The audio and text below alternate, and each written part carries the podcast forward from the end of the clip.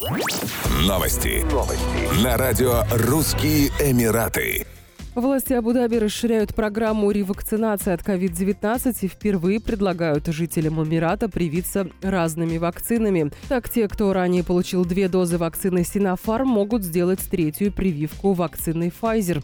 Объединенные Арабские Эмираты и Бахрейн предложили местным жителям Pfizer в качестве дополнительной вакцины для укрепления иммунитета. Получить третью дозу можно через 6 месяцев после прохождения полной вакцинации и получения двух первых доз.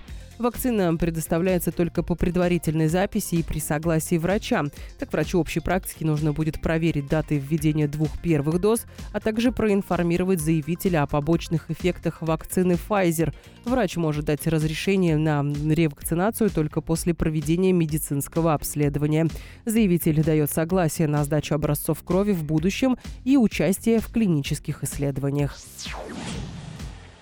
Объединенные Арабские Эмираты возглавили список самых дорогих туристических направлений для россиян по итогам мая 2021 года.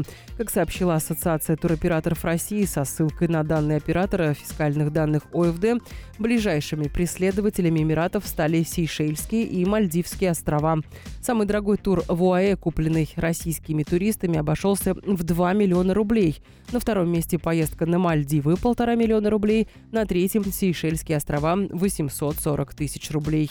Наиболее популярными местами отдыха среди россиян стали регионы страны, на их долю пришлось 80% путевок. В тройку также вошли Абхазия и ОАЭ.